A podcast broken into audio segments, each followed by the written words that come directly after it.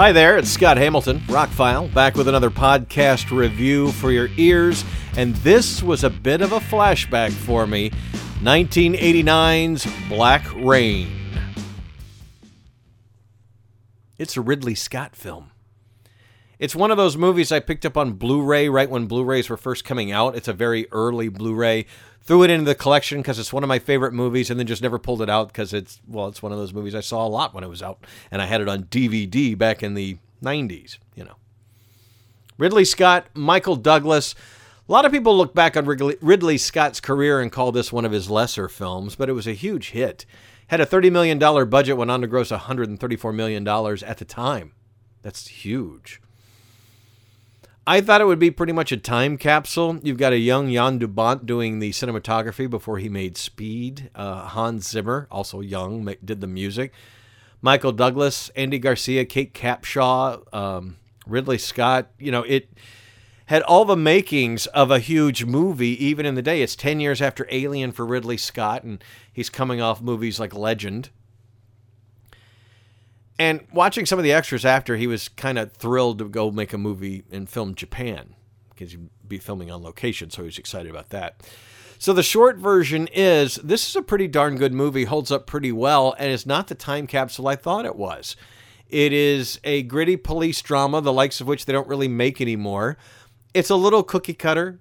It's it, you know why it was such a big deal at the time is because Japanese culture was still pretty alien to us at the time. And these days, in 2021, everybody knows about anime. Every, you know, it's, we're much more in tune with what goes on, pop culture wise and generally in Japan than we were in the late 80s. It was still strange. Uh, strange ways, strange language, strange, you know, so the movie plays on that. The movie is really about xenophobia on both sides, distrusting of people because different countries and that kind of thing. And that's kind of the, the crux of the whole movie. So the short version is it's entertaining. It's a good Ridley Scott film. It looks great. And all in all, it was is a good gritty police drama that they don't make the likes of which anymore. That this kind of storyline winds up on TV shows more often.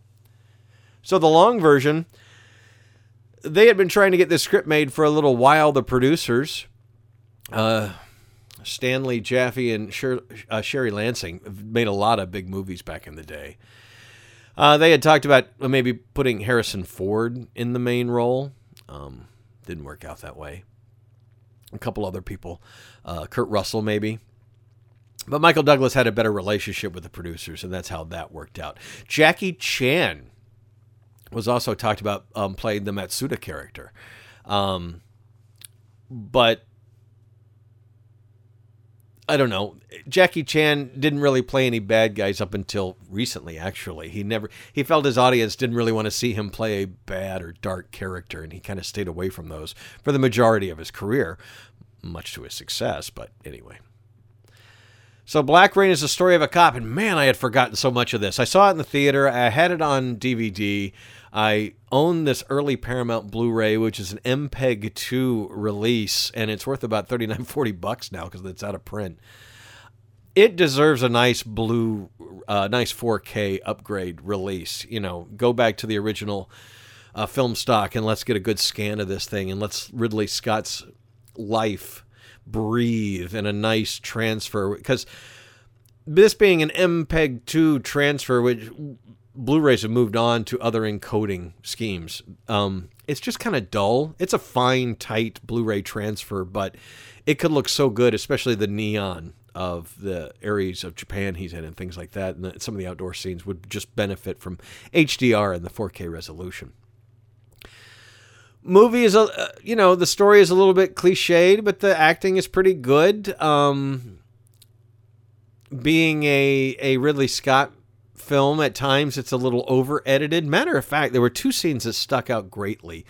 Um, both were serious violent scenes too. The movie was rated r but there was a, a beheading and there is a knifing um, a, like a sword through a chest kind of thing.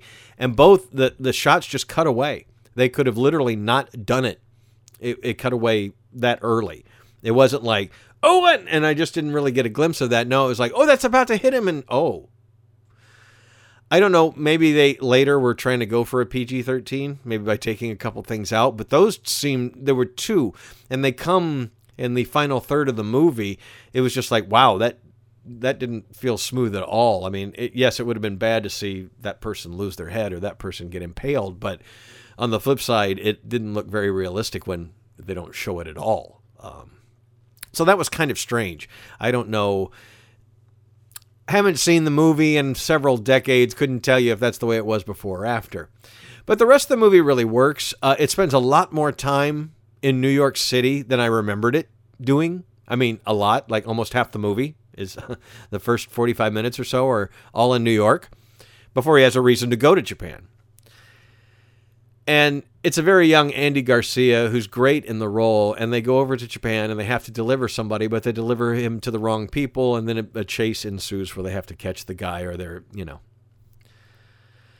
And the rest of the movie is the fish out of water, um, taking things the wrong way, you know, the usual kind of stories you'll have with a couple American cops trying to get things done in a foreign country the film plays well. Like I said, it's well acted. It's just not you know we're used to much more spectacular things and there are there there's some pretty major chases uh, fight scenes that kind of stuff i found it hard to believe that michael douglas was going to hold his own in a martial arts fight that i remember when i was younger this and a few years later with rising sun that movie with sean connery and Wesley Snipes that there wasn't enough martial arts in these movies that there should have been. This was an opportunity for Hollywood, big Hollywood movies to go film over there and, you know, film in an Asian country and have some fight scenes and then they just throw punches and just do, you know, I, I felt that was a missed opportunity at the time. These days, looking back, they were obviously going for a more realistic take on it. And it's, all in all, the movie was okay. I mean, I, I if, if somebody said, well, you like Ridley Scott, what movies would you recommend? This wouldn't come up you know, it, it just doesn't hold up. It it was strong. It was a success. It was good for everybody involved. Young Luis Guzman in it. he was great. Um even the soundtrack stuck out to me as being good. Oh, and that was something I wanted to talk about the home media thing. Um but the movie was just okay. By today's standards. There are so many movies like this now the fish out of water action movies that you know try and tell a, a, a, revenge story or whatever.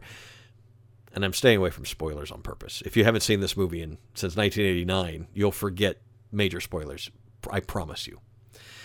So recently i've reviewed some older blu-rays blu-rays that are over 10 years old that came out in the early life of the blu-ray format. And i mentioned this was a different video but i mentioned in these other two reviews about the audio if you pick up some older Blu rays, double check the audio when you go to watch it because it may default to whatever was popular at the time but wasn't the best at the time. The Disney releases that I'd gotten from the early 2000s defaulted to like a lossy Dolby Digital when there was an uncompressed soundtrack on there. And the same thing with this. It defaulted to a regular Dolby Digital that was a pretty weak soundtrack, or you could pick the DTS soundtrack, which was three times the bandwidth as far as what it was pushed through through my system, and just sounded a wider soundstage and more detail, deeper. It just sounded ten times better. It went from like a TV mix to a theater mix. Uh, again, modern technology can interpret these soundtracks very well if you pick the right one or they're going to sound like the old soundtrack they are if you don't. So that's just something to watch on older movies.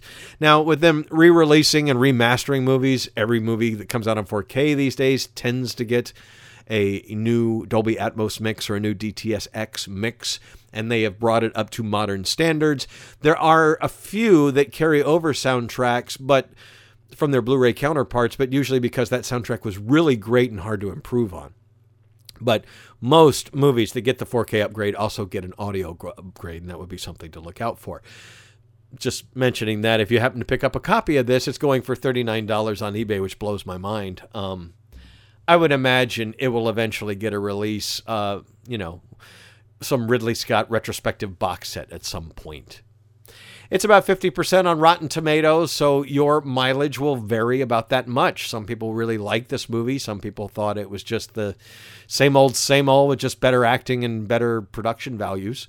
like I said, the fight scenes are great. The action scenes are great. Uh, you got Michael Douglas running down the street with long hair and a gun, yelling at people to get out of the way and stuff. I mean, uh, the the way it's structured and the way it all comes together, it's just we don't make movies like this anymore, and it kind of, you know, it looks good and it plays well and it's a fun watch, but as I said in the beginning, I thought it was going to be a bit of a time capsule, and it's not. You know, it's before cell phones for the most part. It's uh, there's pagers.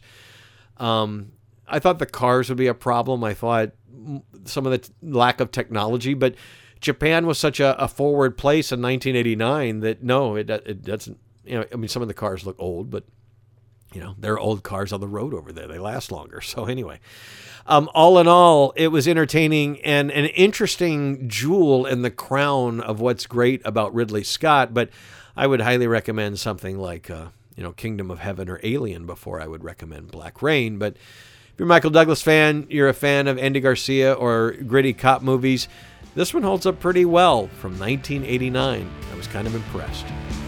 Scott Hamilton, Rockfile, therockfile.com is the name of my website. If you'd like to check it out for more links, please like, share, and subscribe. Thank you for listening. Have a wonderful day.